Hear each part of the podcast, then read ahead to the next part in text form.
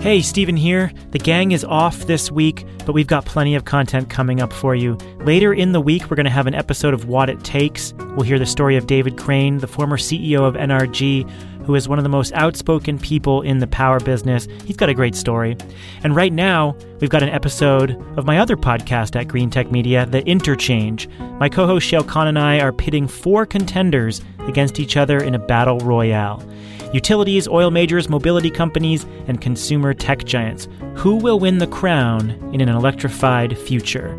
If you don't subscribe to the interchange, go to the show notes right now on your phone and subscribe. We take a very different approach to this show. We gamify a lot of our conversations, challenging each other to think differently about the future of energy. You might actually remember our deep decarbonization draft from last year. We also feature long form interviews with experts from around the industry who help guide us through the most complicated topics. In fact, this week over at the Interchange, we have an interview with Hal Harvey of Energy Innovations, looking at the optimal set of solutions to decarbonize the economy. Cut through the politics and tribalism and have some fun with us as we explore the reality of implementing these solutions. Again, go subscribe right now to the Interchange wherever you get your podcasts, and the gang will be back next week.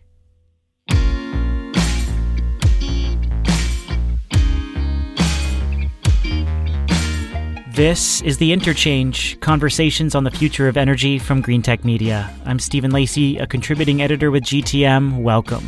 This week, a battle royale for energy dominance. As the trend toward electrification speeds up, what type of company will dominate the market? The competitors, utilities, oil and gas majors, mobility providers, and big tech. We're pitting them against each other inside of a voice activated electrified cage to see who will emerge as the energy company of the future. I'm joined up in the skybox by my co-host and legendary grudge match commentator Shayle Khan. Shayle, how are you feeling about today's matchup? I think it's going to be bloody, uh, and I think it's going to be down to the last round. Shayle is the senior VP of Energy Impact Partners. You know, as a venture capitalist, you've been operating behind the scenes to provide advice to some of our competitors. So we'll see how that influences the match. Yeah, I mean, we should certainly have a caveat at the start that I'm I'm biased in the direction of utilities, both naturally and by virtue of where I work. Indeed. We'll uh, do a little bit more disclosure later. So, throughout this episode, we're trying to answer a simple yet extraordinarily complicated question Who is best positioned to win the long term power game? Again, we're looking at the following players electric utilities, oil and gas companies, mobility companies, which includes both automakers and transportation providers like Uber and Lyft, and then technology companies like Amazon, Apple, and Google. So here's how it's going to go. To set up the match, we're going to profile each competitor and look at the evidence for their competitive edge. Then we'll ring the bell and we'll address the following How might each competitor win? What areas will they be strongest in? What are their weaknesses and what will their dominance look like? We'll finish with some post match color commentary and make our picks for the winner.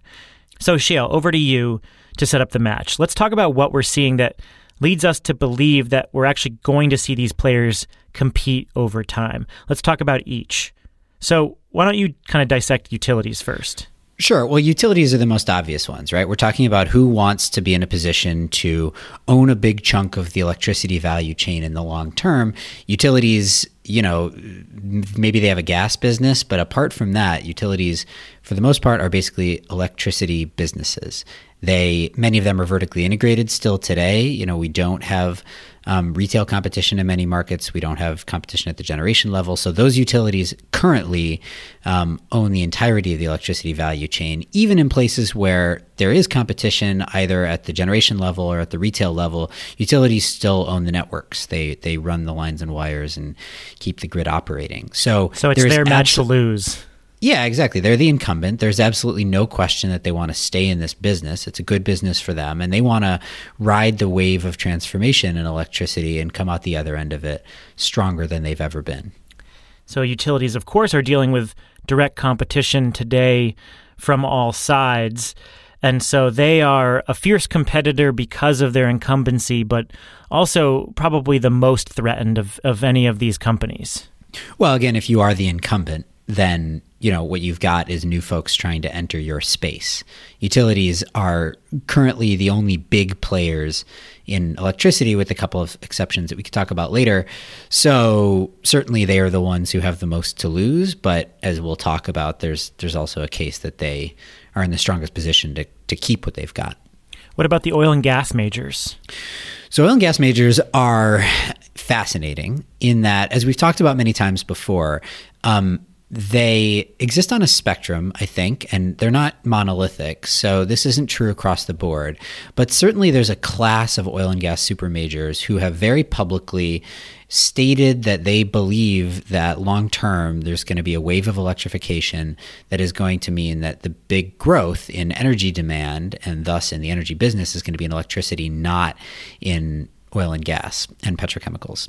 Um, and so the result of that is that they've they've started to make investments in this space and intend to be in the electricity business. Now, there's a few of them that I would say are serious about this based on the actions that they've taken, in particular Shell, Total, Statoil, BP. But Shell is is the furthest along here and states it the most publicly. They've noted that they want electricity to be the fourth pillar of their business alongside oil and gas and I believe petrochemicals.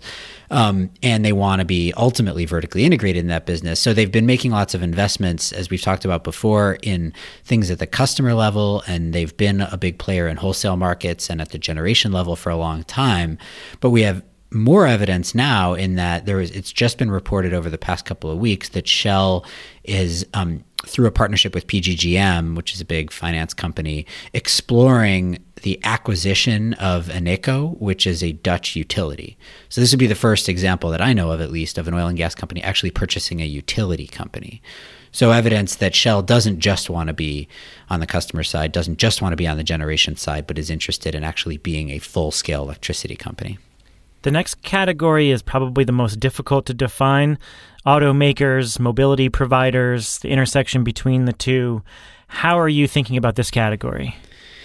So this one, you know, I, I don't want to overstate the role that it seems like these companies want to play in electricity, but I will say that there's been some evidence that automakers, as they start to roll out electric vehicle models, are creeping a little bit further into beyond just the vehicle. So the the clear bit of this is EV charging, right? A lot of the auto OEMs are trying to creep down into the electric vehicle charging business. They want to either be providing the hardware or at least bundling it with the vehicle itself. But there's actually some cases now where there are automakers who are going even a little bit further, trying to provide energy along with the auto or other smart home services that might make the the um, home more flexible when they end up with an electric vehicle. So examples of this, Tesla is the obvious one, right? Tesla is in the energy business, and when Elon Musk talks about what Tesla is, it's a sustainable energy company. Tesla is one of the largest providers of stationary batteries. They acquired SolarCity, you know, so they're they're obvious, but they're sort of off on an island. In addition to that, you have um, for example, recently Volkswagen announced that they're creating a new brand called Elli, E L L I, that is going to be a their their brand in the power market. Um, and it is starting primarily with electric vehicle charging, everything from residential charging up through public charging. But they talk about also layering in things like renewable energy. Another example that I could give you is um, Audi, which came, formed a partnership with uh, Arcadia Power, which is one of our portfolio companies at Energy Impact Partners, as well as Amazon um, who we'll talk about in a minute, so that when you buy an Audi electric vehicle, you can, along with that vehicle, you can procure renewable energy to power that vehicle. So I think the automakers, um, they think they have a role to play and they're not sure what it is yet. And that's setting aside like the Uber and Lyfts of the world, who haven't made big moves, I don't think, yet in the electricity business. But ultimately, you know, their goal is to be the network provider for the majority of vehicle transportation. If the majority of those vehicles are electric, as they will be, for example, Uber is going all electric in London by 2025. If they end up being all electric, then they control a big source of demand for electricity. Um, and they'll have control over when those things charge and so on. So I think there's a possibility that they start creeping into this market. Right, absolutely. So the two pathways here are partnerships with other energy providers and some kind of fleet management of electric vehicles that gives you access to all that demand. So the last category are the big tech companies. We're really thinking about Amazon, Google, and Apple here. Um, make the case for why these tech companies are emerging as a player worth watching. So I think there's been speculation for a long time about Google, especially getting into the energy business. They have, you know, they started procuring renewable energy a long time ago, and then they became um, qualified as a wholesale power marketer in order exactly to do that. Exactly a decade ago, I believe. Is that right? Yeah, it was like 2009, I think. There you go. So that's been talked about for a long time. That's not really what I'm talking about here. I think what we've learned there is that, you know, they're going to be big buyers of energy and they have particular desires about what that energy should look like because they have renewable energy goals and targets. And they're going to be very sophisticated about it. But that doesn't mean that they want to be in the power business necessarily. Uh, what I am talking about is at the customer side. And this is particularly true of Google and Amazon, who are basically fighting for control of the smart home. And we've talked about before how rapidly the smart home is developing through audio control devices and things like that. Um, they want to be the ones who have the customer relationship in the smart home. And the smart home is going to be an enormous source of flexible electricity demand. So you see companies like Amazon again partnering with Audi and Arcadia on um, both providing uh, energy at when you buy a car, but also a smart home bundle. So um, you can get things like smart thermostats. By the way, we've also invested in Ecobee, which Amazon invested in as well, um, which is a smart thermostat manufacturer. So you know, I think that their desire for dominance over the smart home will drive them into a desire for dominance over the smart home's energy consumption. So that brings us to a bigger question about how we're defining dominance or success. Dominance for an Amazon and a Google is very different than dominance for a Shell or a Total, which is very different for dominance for a Ford or an Uber. So when we actually start talking about pitting these competitors head to head, and we try to pick a winner, what does winning actually mean? Right you know, I guess we don't know how this is going to go in the long term. Do we do we think that any of these new players are going to try to be the nouveau utility in full force, meaning, you know, they want to they're going to want to be vertically integrated from generation through the customer. I don't know. I mean, like I said with oil and gas, there's some evidence that they may. But I don't think it has to go that far in order for there to be um, a really interesting and dynamic competition over the next decade or two. If you think about the electricity sector in the US, you know, we went through this wave of unbundling in the 90s when we started deregulating. We, we opened the markets up to retail competition, we opened up the generation side to competition, and we stopped, you know, with the, the Enron debacle sort of put everything on halt. So we're partway through that transformation. And that was just opening up parts of the market to competition within this sector largely. You could make a case that even if uh, these new entrants have no desire to own the lines and wires ultimately own the transmission distribution infrastructure even if they don't do that this still would could be um, a big process of unbundling at the retail level and at the generation level, especially as we get to a world where both retail and generation are sort of have to be operated in concert because we have all these intermittent resources that have to be um, managed flexibly, and demand is a big part of that. Which is all to say that you know, I think there may not be a single winner here. It may not be that Amazon takes over all of electricity someday, but it doesn't have to go that far in order for it to be like a very big storyline in the electricity market for a long time. That's absolutely right. And we're trying to contextualize this emerging competition in an entertaining way. Uh, but I want to provide a caveat up front. We certainly don't think this is a zero sum game. So each of these competitors is going to dominate in different ways. And that's what we're here to unpack. But ultimately, we have to pick some kind of winner. So we are going to emerge with our choices for uh, who's going to dominate in an increasingly electrified future. Before we move into that, Shayle, do you want to provide any disclosures given that you are in venture capital? You're working with probably some of the companies that we're going to be talking about. Sure. I mean, that's one area of disclosure that I should offer, which is that some of the companies we've already mentioned, um, Energy Impact Partners is an investor in. That's true of Arcadia Power. It's true of Ecobee. It's probably true of a few more that we're going to mention. I, I, think the other disclosure that I should offer is that so Energy Impact Partners, um, we're a venture capital fund that is backed primarily by utilities. We have 14 utility partners. We work really closely with them. So I'm predisposed toward um, understanding the strengths of utilities and, and where they can play. So take that into account as I give you my, my choice of winner. No disclosures here, folks. Just pure, unadulterated grudge match commentary from Stephen Lacey. Coming up, the bell rings and the competitors enter their corners of the ring. First, are you a developer trying to cobble together a community solar offering? It can be like a difficult jujitsu match with the bankers. Chances are good you're frustrated by traditional financiers' slow and inflexible offerings. Well, in steps our sponsor, Wunder Capital, to the ring. Wunder is like the Royce Gracie of community solar calm, quick, effective, groundbreaking and Wunder just launched a progressive new community solar offering dedicated to financing projects in ways that other lenders can't match. For example, with Wunder, community solar projects can have up to 100% residential offtake. In addition, hefty termination penalties, long term contracts, and subscriber FICO scores are not required.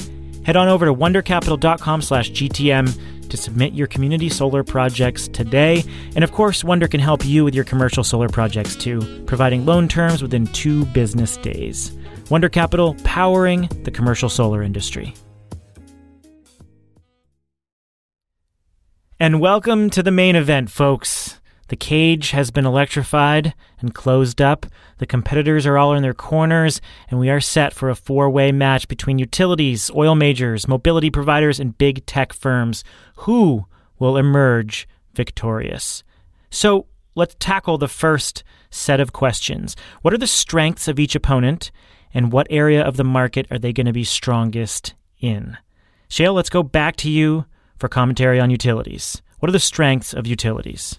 So, utilities are uniquely good at the single most difficult thing in the electricity market, which is running the actual transmission and distribution system. By some accounts that I've heard, um, the electricity grid, in particular the Eastern Interconnect in the US, may be the most complex system ever built by humans. And utilities operate in what I think is actually a pretty challenging environment. They're highly regulated. On one side, they have investors on the other side, for the most part, that they have to answer to. And at the same time, they have to maintain high reliability and low cost for all customers. And I think they generally do that, like pretty well. We have relatively cheap electricity. Prices haven't gone up that much in the United States over the past few decades. Reliability is quite high. I mean, there are, you know, outages, but outage management has gotten better and better. If you look at what's happened when there have been hurricanes um, over the past couple of decades, for example, FP&L's response time has gotten better every single time. I mean, you can, you know, talk about the limitations of utilities, and certainly they have them. But utilities, I think, have a huge advantage just in that they are they're proven able to do the thing that's going to be hardest to replicate and the thing that I think a lot of the new entrants don't want to get near. Right? Like if you're in the market trying to avoid becoming highly regulated, as for example Amazon and Google are, why would you want to go enter one of the most regulated businesses in the country? So I think utilities have that advantage that is really strong and going to be hard to overcome. They also obviously have other incumbency advantages, like they are currently um, the ones who sell electricity to customers, and so they have customer data and customer relationships and a brand. Um, and a brand that's, that's generally relatively well trusted, as, as a lot of data shows. But I think the biggest one for them is they know how to run the system. Utilities are like the wrestler who's won the championship belt for many years in a row, but is just slightly past their prime, and all the the young guns are, are aiming for that championship belt. But you're right, utilities. Uh, they have a real serious advantage here because this is their business. This has been their business for over a century. They've got the infrastructure, they've got the data, they've got the customer relationships, and they have the lobbying power, quite frankly. They know how the regulation works, they know how the markets work, and that is an area like you mentioned with Amazon, that a lot of competitors are going to have to work hard to understand. And it's still an open question about whether how much they want to get into that business in the first place. Right. And I think that utilities, broadly speaking, have earned the trust of customers, policymakers, and regulators. They've spent a long time showing that they're trying to keep the lights on, they're trying to keep costs down. Now you can debate that all you want, but they've they've, you know, been in that game for a very long time. If you had some totally new entrant come in and say, "No, trust me, I'm going to maintain high levels of reliability," they wouldn't have the credibility that utilities have today. Let's go over to oil majors now. Uh, what are the advantages that the oil majors have, Shayle? So I think the biggest one in terms of the advantages oil and gas companies have in electricity are one, they have a long time horizon. This is something that utilities have as a strength as well, I should note, but is shared by oil and gas companies, right? They're used to making investments that will pay off in 10 or 20 years as they go around and do exploration and invest in capital infrastructure. So they can think over the long term. They have an enormous balance sheet. Their balance sheet you know dwarfs that of most utilities. So they have more money to deploy. Um, and because they don't have this incumbency, you know, they have the ability to pick and choose where they want to play. So they can decide just to play on the retail side or decide just to play in generation or strategically pick off other assets. So they can come in and pick up what they think is the most valuable part of the chain. Arguably, they also have a brand um, that means something with customers. I don't know how strong that brand is and how much it will translate into the electricity business, but they do have one. Yeah, that's right. So my list here is that oil majors have so much capital availability that they can make whatever move they want. That gives them market moving power, both brand power and capital power. They have extraordinary engineering talent, and they also have huge trading teams as well, which could serve them well in power markets.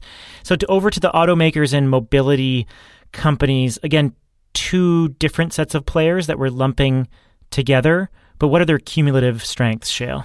To be honest with you, I'm having trouble coming up with some really good ones here. Me too. I had such a hard time. right. I mean, well, maybe that tells you something. The automakers just, you know, I don't, I don't get what inherent advantage they would have in the electricity business, except that they're going to be selling the vehicles, and the vehicles will need charging infrastructure. So sure, they can they can sell charging infrastructure or partner up to provide it. Beyond that point, I don't know what advantage they have. The Ubers and Lyfts of the world, you know, if they're the network operators over the long term, then maybe, as we said before, they're going to have visibility into and control over a big source of electricity demand. And so they can play with that, they can aggregate that and play in the markets. But I just don't see how they go beyond that. Well, the automakers have really strong technical know how and manufacturing capabilities. So if they want to enter into partnerships with battery manufacturers or get into battery manufacturing themselves, they have the ability to do that. Of course, we've seen with, for example, the Mercedes Benz effort to sell residential battery storage, it's hard to say how they can turn that into a downstream electrification business. But they do have that technical know how, which of course counts for something. And then the mobility companies have all our data and they have um, access to massive amount of customers. So again, when you want to control those electrified fleets of vehicles or autonomous vehicles, then you have all that data and you have the fleet already in place. So those to me were the big advantages. Well, to the last uh, competitors, the tech companies, Amazon, Google, and Apple, what are the advantages that they bring to the table? So I think there are two areas of advantage. One is relatively weak and one is relatively strong to me. The weak one is that they are big buyers of energy and they will be increasingly big buyers of energy, right? If like the world is going to be powered by data, then these are the companies that are going to have the data centers. They are going to be enormous customers of electricity and they've already proven that they are willing to dedicate uh, people and effort to being sophisticated purchasers. So they will control a, a big chunk of demand and maybe where that demand comes from. Eh, to me, that doesn't seem like it's a big inherent advantage. They're just going to be big customers at the end of the day, and they may have, you know, special requirements for that power, but it doesn't make them a big competitor in the market. The other place where I think they have a stronger case is on the customer side. Um, we, like we talked about, they're you know in this what is what is much more of a real battle royale than the one that we're talking about, which is the battle for the smart home. You know, Amazon and Google each have their own smart home ecosystem, and they're trying to to compete for dominance in that space. And as they do that, electricity is undeniably going to be a big part of it. They have um, enormous marketing capabilities. They have a lot of devices already in the home. They have the customer relationship and the brand. They have data on us beyond what anybody else has, including the electricity company.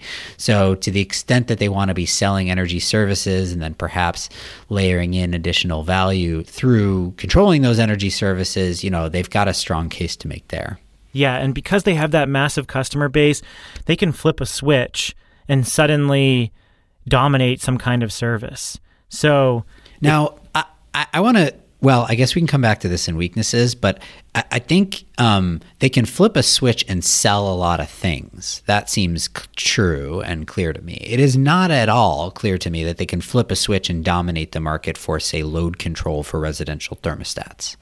Not entirely clear to me. That's true, but Amazon could potentially dominate in the contractor business right? If they can get someone to come over and set up my patio furniture and my grill or do some basic services for me based on something that I've bought, why can't they get an energy efficiency contractor over to my house?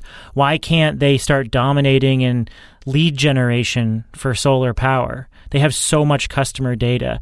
I agree with you that interaction with electricity markets is very different, but they can certainly sell me more products and more contracting services around those products.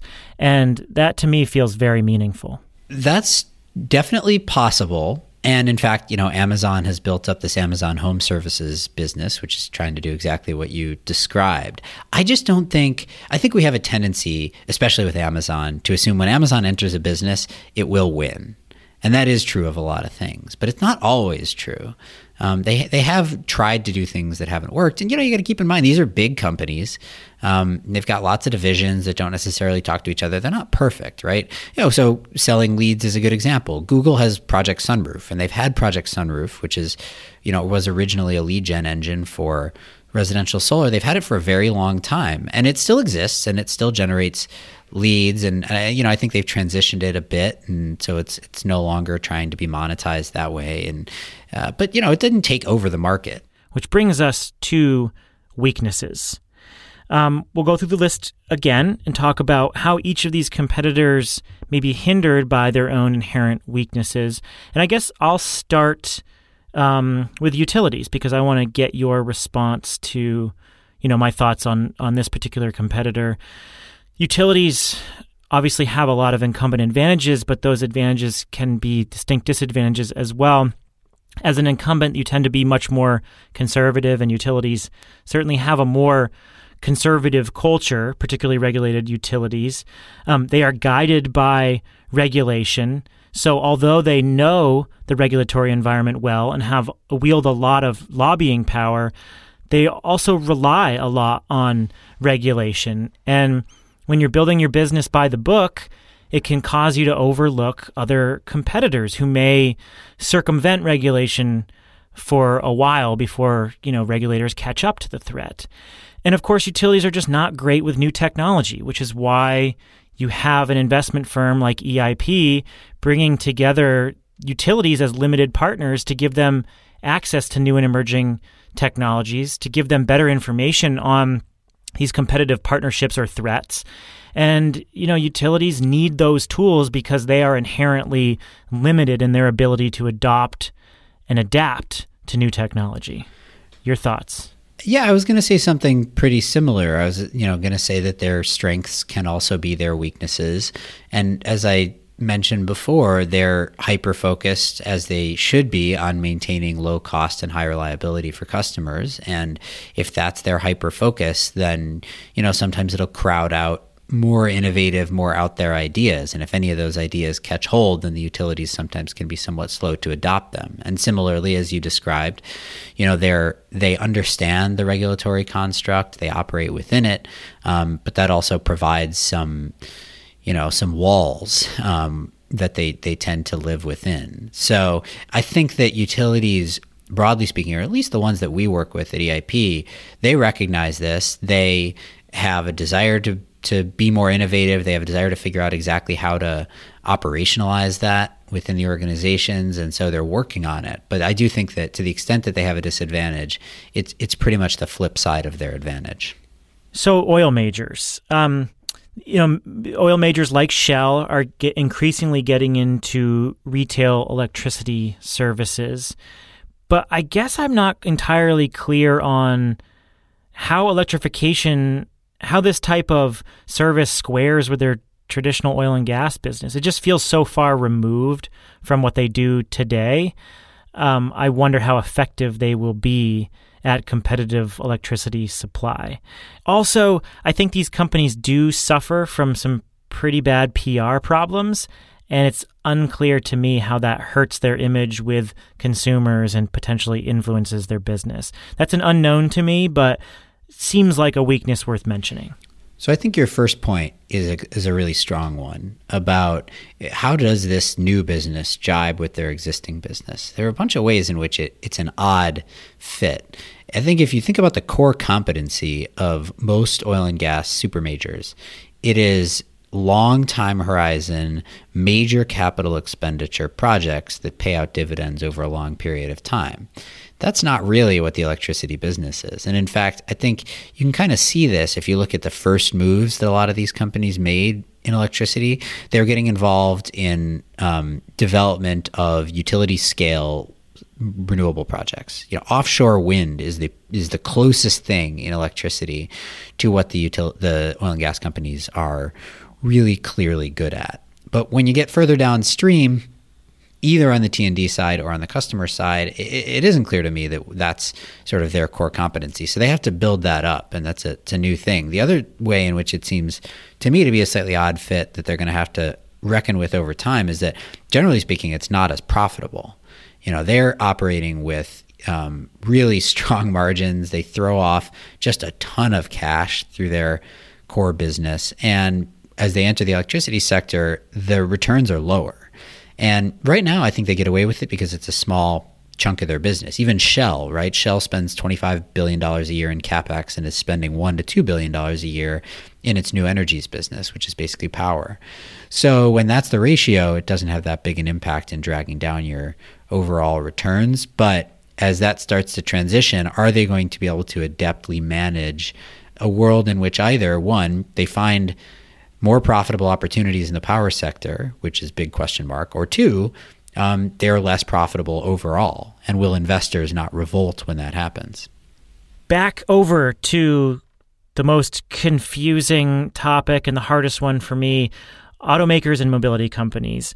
Um, for me, the, the big weaknesses for automakers are just that they, they aren't actually that innovative. They're slaves to consumer behavior. They put out incremental products based on last year's demand for automobiles. They keep putting out variations of the same models over and over. It took them so long to reinvest in electric vehicles. And although we've seen some pretty good models come out, you start to see some companies roll back their efforts in electrification in favor of yet another truck model, yet another SUV model. And they they don't move markets in the way that you really need to see them move markets in the electrification business. They're also, I think, both automakers and mobility companies like Uber and Lyft in the future are going to be slaves to regulation. So if we actually think of them as managers of big electric autonomous fleets, well, sure, that could be promising, but it's dependent on a lot of things going right. And so that future seems so much more precarious than some of the other futures that we're painting for the other competitors. Um, it feels to me like the the end game is not entirely clear for automakers or mobility companies.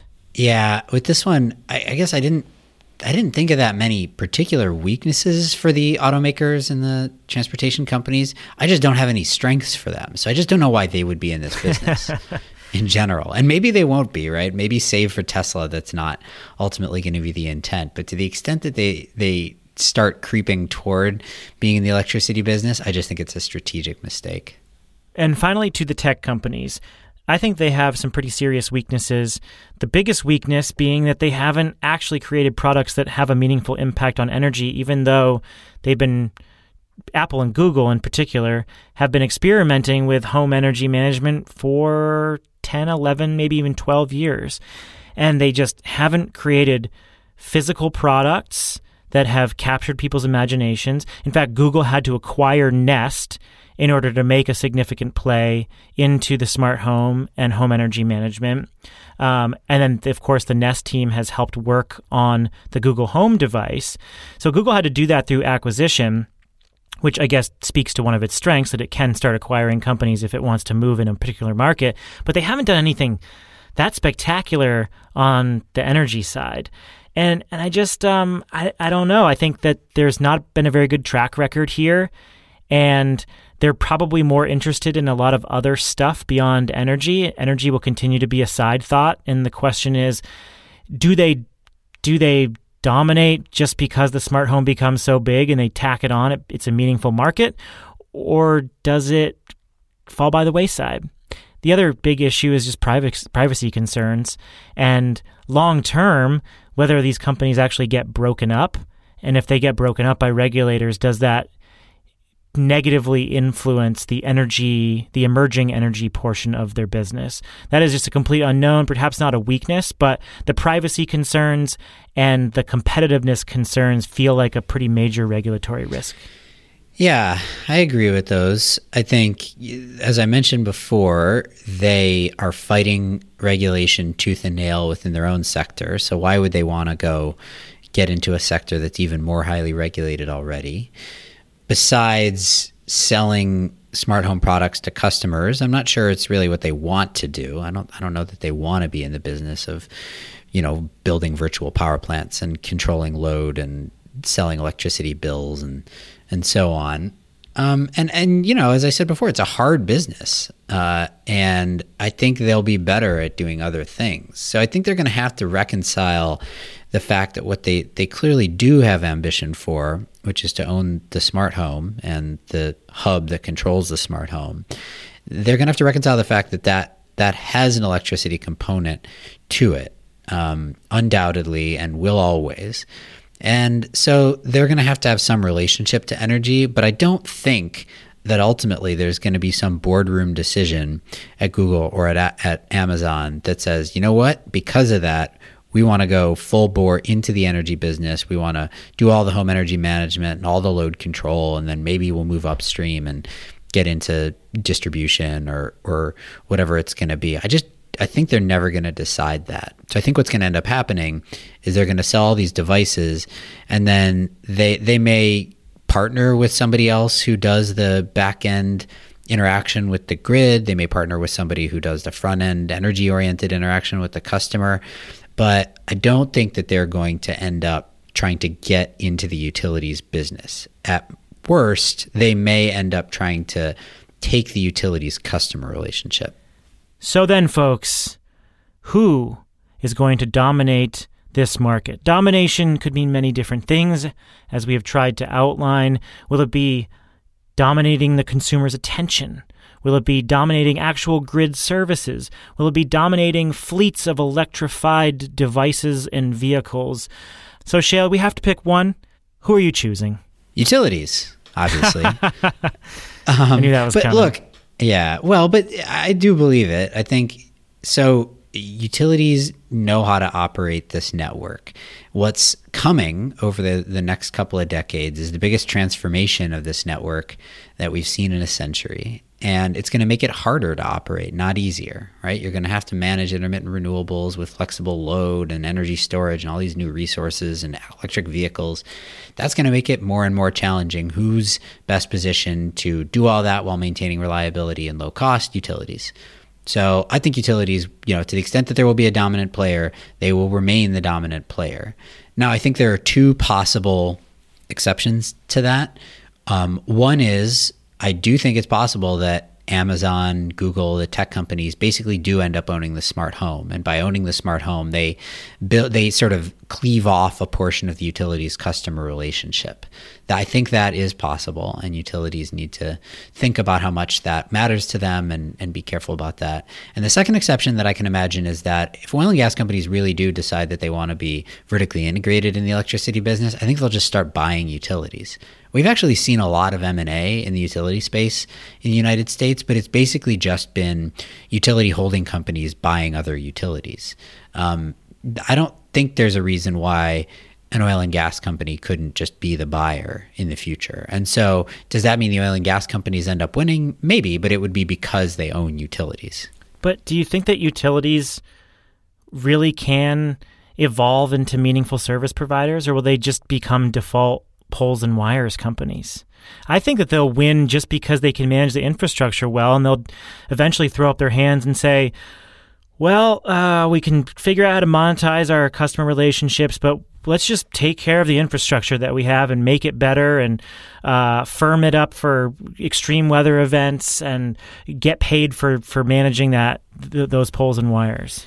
I think they will definitely do that and in many cases will also figure out ways how to improve their customer relationships and customer engagement and change the generation mix. I think it, that won't be universal um, and that's where it's gonna it's gonna depend on how far how progressive utilities are and how much they adapt to changing circumstances. But but i do think that they're capable of that I suppose this brings us to one gaping hole in this competitive matchup, which is what what about the third party solar companies or distributed energy providers? These these this broad range of startups that are going to create this dispersed competitive threat. We haven't really talked about them. Yeah, I guess I don't think of them as much as a competitive threat in this business these days. I think of them as um, potentially ultimately being a resource in the market so if you're a distributed energy company that has a bunch of residential batteries under control, for example, then you're a resource that can play in the market, but you're not you're not competing necessarily for the big pie here. I don't think any of them intend to. Well, I'm going to have to agree with you on the utility side. I definitely think utilities are going to emerge victorious. They will be different. I probably think they're going to be more focused on infrastructure management than anything, but they come to the table with a, a, a, a very difficult to beat set of advantages, and that is they're the incumbent with a significant lobbying power, huge amounts of capital, an understanding of the dynamic regulatory environment, really strong customer relationships, um, just a, a, wide range of things that these other companies would have to spend so much money to compete on uh, or just wouldn't attempt to compete on. So I think utilities have it here for their advantages. With that said, they're going to look very different and they're probably going to be more like infrastructure management companies. And that's why I think it's probably a draw if I'm picking among these four competitors. It's a, probably a draw with the tech companies because the tech companies are now creating devices that are wildly popular, going into people's homes, and probably circumventing that traditional relationship that the utility has with its customers. So they are now emboldened by these new customer relationships and could potentially evolve third party energy services that are competitive with the utility. So they're going to work together and they're going to be opposed to one another, but probably utilities and tech companies are my top choices for winning this grudge match. So does that mean that we agree? I think we mostly do. Um, I guess I'm I'm not as convinced of the strengths of the tech companies as you are in electricity, but yeah, I think we're we're basically on the same page. And that marks the end of this round. This is only the beginning, though. We're in for many years of matches between these fearsome competitors. Who knows? They might not go head to head, but eventually we're going to see a lot of crossover here, so we'll keep tuned to it. Uh, who do you think is going to emerge victorious? Who's your favorite to win this battle royale? Tweet at us at Interchange Show, or hit up me, or hit up Shayle right there on Twitter. And don't forget to write us a review on Apple Podcasts. We are choosing our favorite review and handing that person a prize better than any world championship fight belt a free subscription to GTM Squared. You're going to get conference calls with editors, free live streams to our events, uh, data from our research team packaged by the editorial team, deep dives on all sorts of topics. Uh, certainly a good deal. And all you have to do is spend a couple of minutes creating a really nice creative review on Apple Podcasts. All right, we're calling it, folks. Shayle, thanks for your insights and commentary. Likewise. With Shayle Kann, I'm Stephen Lacey. This is The Interchange, a production of Greentech Media and Postscript Audio. We'll catch you soon.